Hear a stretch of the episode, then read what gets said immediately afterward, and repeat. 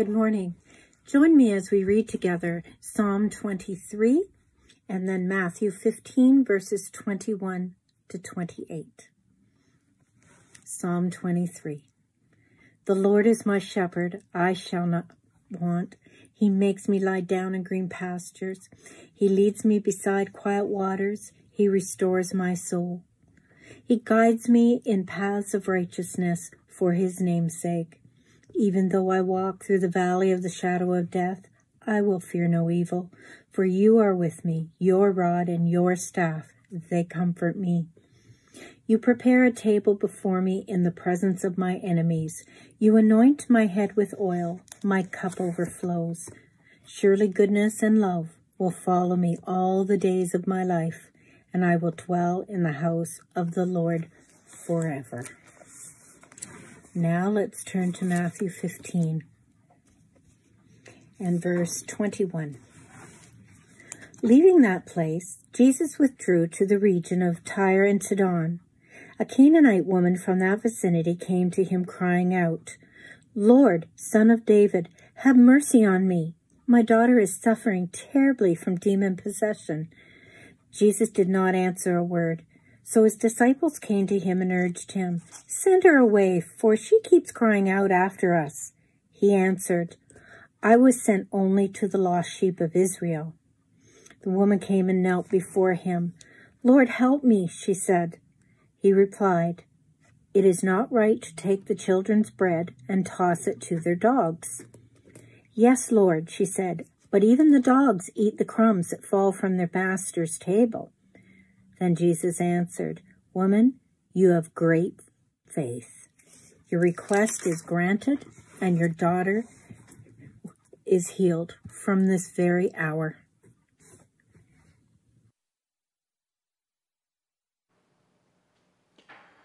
So, one of the greatest books of all time, because it's my favorite book of all time, is The Outsiders. It's a book written actually by a person named Susan Eloise Hinton, who wrote this book as a teenager. It's about these two different social classes called the greasers and the socius. The greasers were poor, had long hair, and put a lot of, you know, grease uh, in their hair um, to slick it back. And there, there was the socius who were clean cut, rich, and had nice cars. The greasers were looked down upon by the society, and socials were the ones that seemed to get all the breaks in life.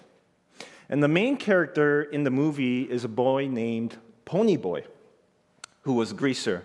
He wasn't the normal type of, uh, or the typical greaser, in that he liked to read and was smart.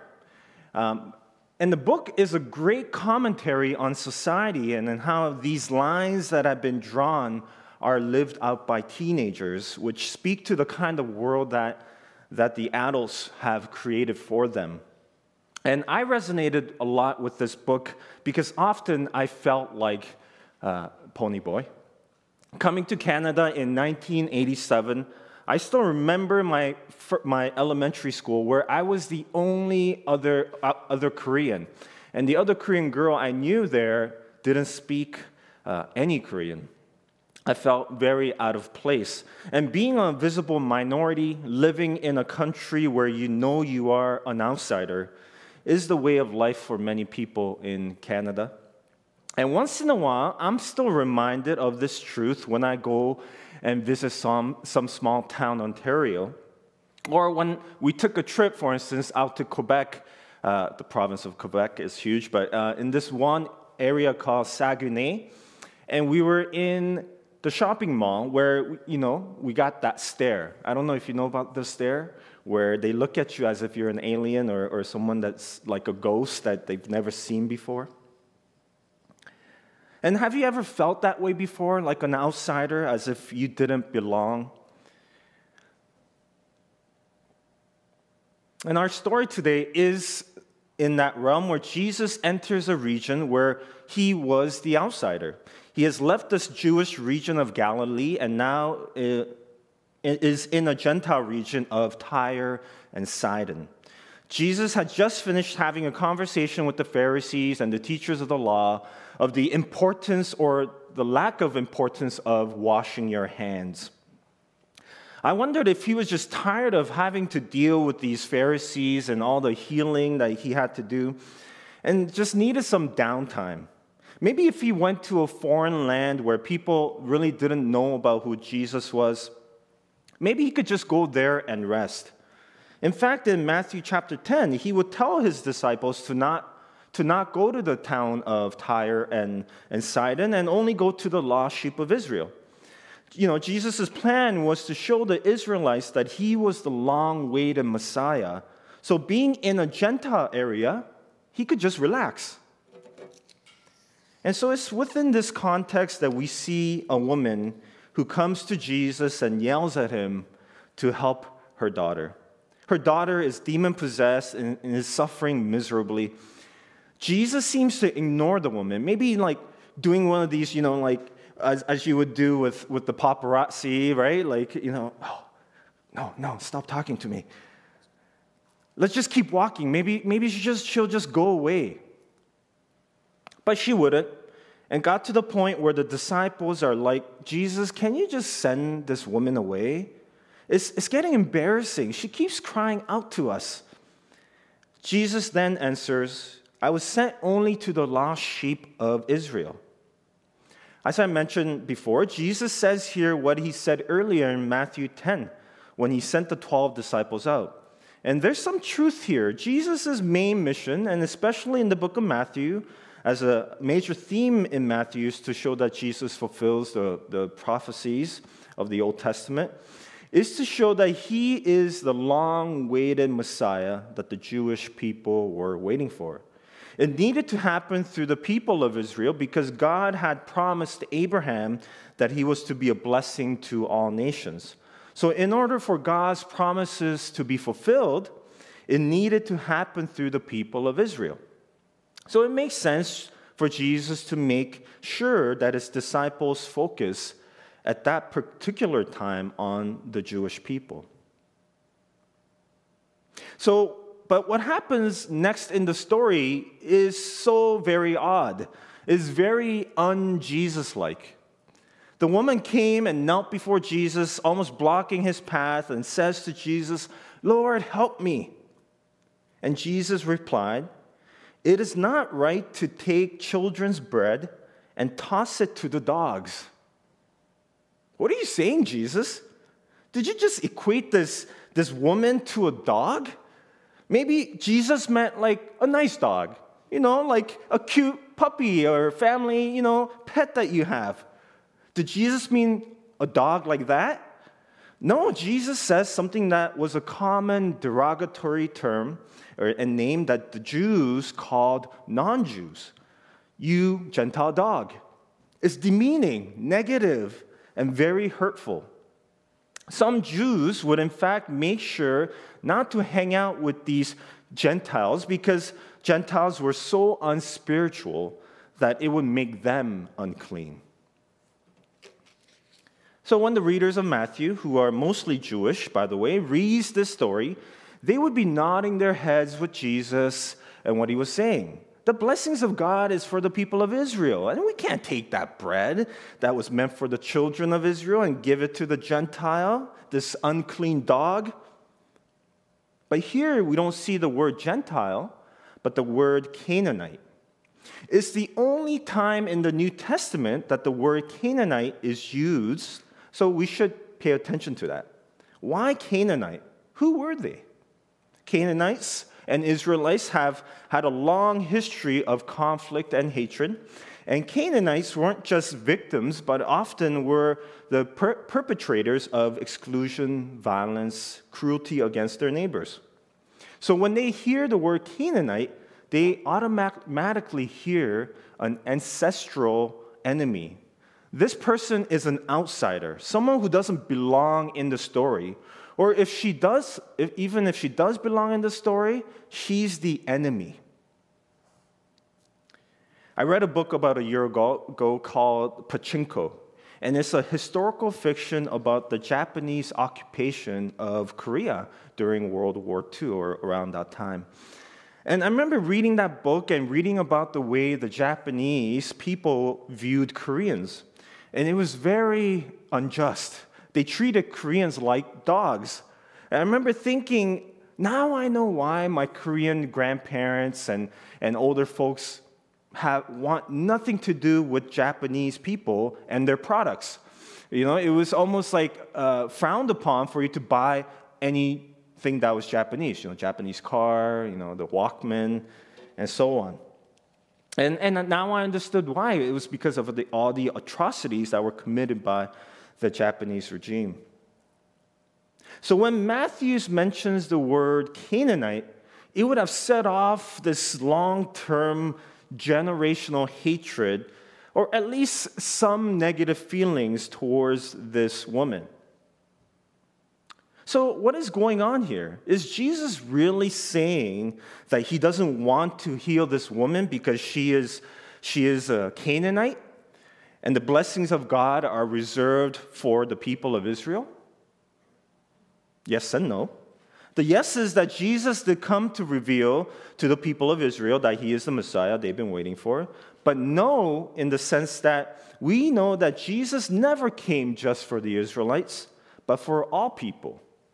Even in Matthew 8:10, before this passage, Jesus had already healed the centurion's servant who was not Jewish. And later on in Matthew 28 19 to 20, Jesus would command his disciples to go and make disciples of all nations. So there has to be something else going on here. What is going on here is to is here is that yes, Jesus did come to reveal himself as the true Messiah of Israel, but not in an ethnocentric way where, where the Jewish, Jewish people are above and better than the rest, but rather to show that we are all part of the same nation, that we are all his children. There is no us and them because in God's eyes, we are all children of God. Let me explain. Just before Jesus withdrew to Tyre and Sidon, Jesus had a conversation with the Pharisees of being ceremonially unclean because his disciples didn't wash their hands. Jesus ended that conversation with this saying that it's not what enters into the body that makes someone unclean, but what's in their hearts. Right after that, we see Jesus interacting with this unclean Canaanite woman and shows us what it really means to have faith. When the Canaanite woman, woman heard that Jesus, what Jesus had said about the dogs, what was her response? Jesus asks, Is it right to take the bread from children and toss it to the dogs? Yes, it is, Lord, she said. Even the dogs eat the crumbs that fall from their master's table. Then Jesus said to her, Women, you have great faith. Your request is granted. And her daughter was healed at that moment. The response of the woman seems to surprise Jesus, where Jesus exclaims, Woman, you have such great faith. And her daughter was healed. Did you know that no one in the Bible received such an accolade from Jesus than this woman and the centurion? The two people in the New Testament who were considered to have great faith are non Jewish, ceremonially unclean Gentile dogs. I think Matthew is trying to show the contrast between how their own people received Jesus versus how these lower tier Gentiles received him. The one who had faith were not those who should have had faith, but those who would or could not possibly have any faith. When his own people did not accept Jesus when he was with them healing them, but when Jesus is in, his own, in a foreign land with a Canaanite woman of all people who they consider their enemy and dogs, not only wanted Jesus to heal her daughter, but would not stop until she received it from him. The desperation and urgency of the woman over and against the criticism and disdain by the Pharisees is what is important here. And I think what Jesus does here is masterful in that Jesus sets himself up as the voice of the common Jewish people. You could almost hear the religious leaders' criticisms, criticism of Jesus conversing and even contemplating giving this blessing that was, that was you know, reserved for the people of Israel to this Gentile woman. And not just any Gentile, but a Canaanite, someone who was their ancestral enemy. What Jesus does here is he sets it up so that not only, only is Jesus voicing what many Jewish readers would think in their back of their minds, but is revealing to the reader who the real story, the real hero of the story is. The hero of the story is the Canaanite woman. The one who is unclean and undeserving of such blessings is the one who has enough faith to receive it. She is the protagonist in the story because she has such faith in Jesus. Jesus doesn't care about how he would be viewed here, but is more concerned with the uprooting of the systemic racism and ethnocentricity of the Jewish people, and to help them understand that the kingdom of God includes all nations and all people, including those people who are considered outside of God's blessings. To Jesus, there is no Greek or Jew, male or female, slave or free. To Jesus, we are all his children. We are all part of his family. We are all part of his flock. So, this story isn't a story about Jesus, uh, isn't about how Jesus didn't want to minister to a woman in need because she wasn't a Jew, but rather a story about how the mission of Jesus goes beyond national lines to that of all nations.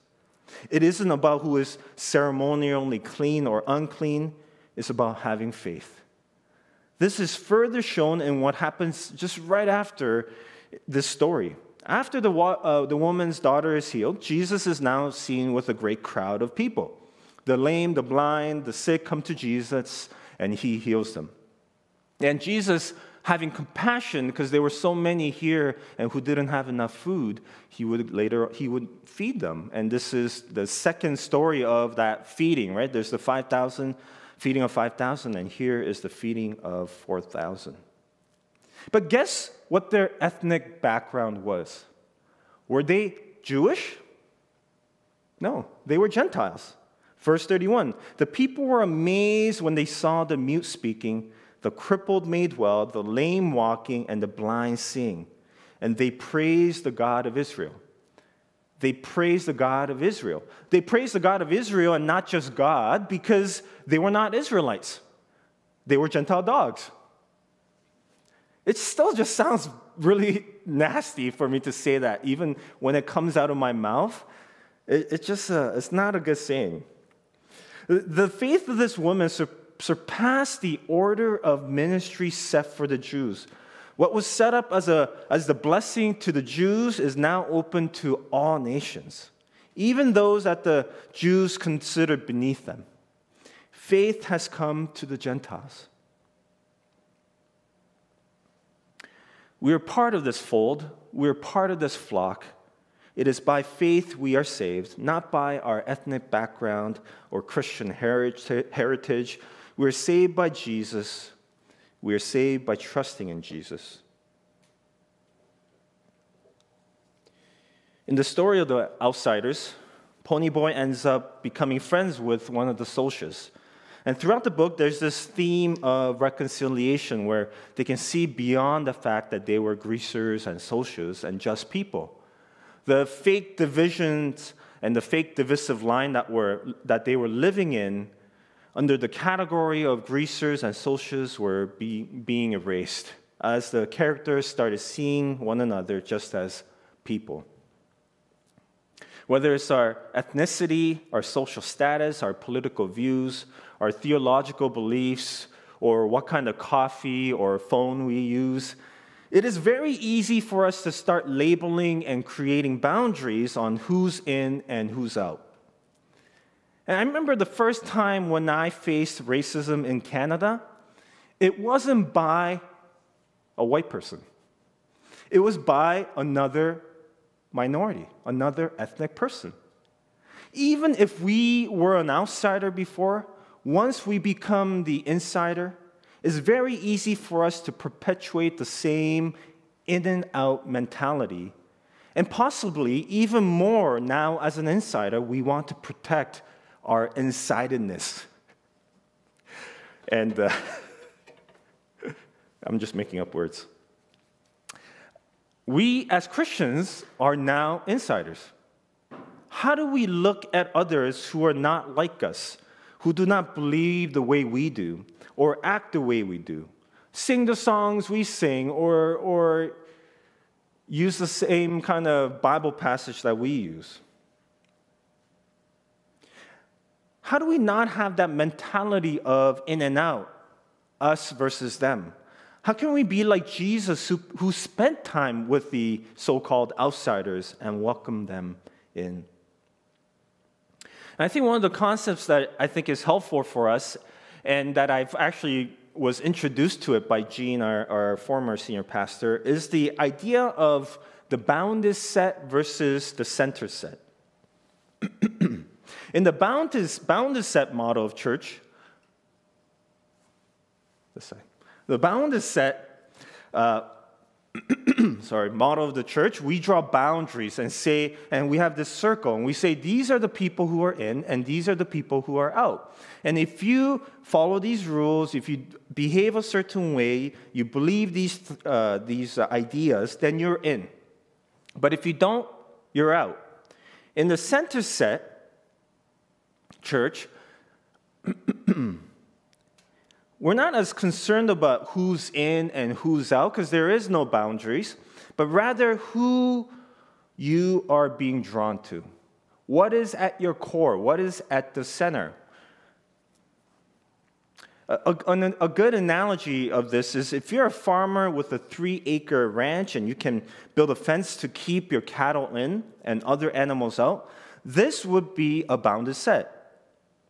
But if you're a rancher, say, with a huge amount of land and acreage, you, you wouldn't be able to build a fence around this whole property. So instead of building fences, you dig wells. So it is then assumed that animals won't go too far away because their life literally depends on them not wandering away from their water source. And Jesus, we've seen in the Bible, and as he refers to himself, is the great shepherd who breaks these boundaries and fences that, that we tend to set up. And he not only waits for his sheep to come and find him, who is the living water, he actively seeks out those who are lost, those who feel like outsiders. In fact, he would break down the fences that we would build and say, Come, come to me, but also I will go out to you and find you.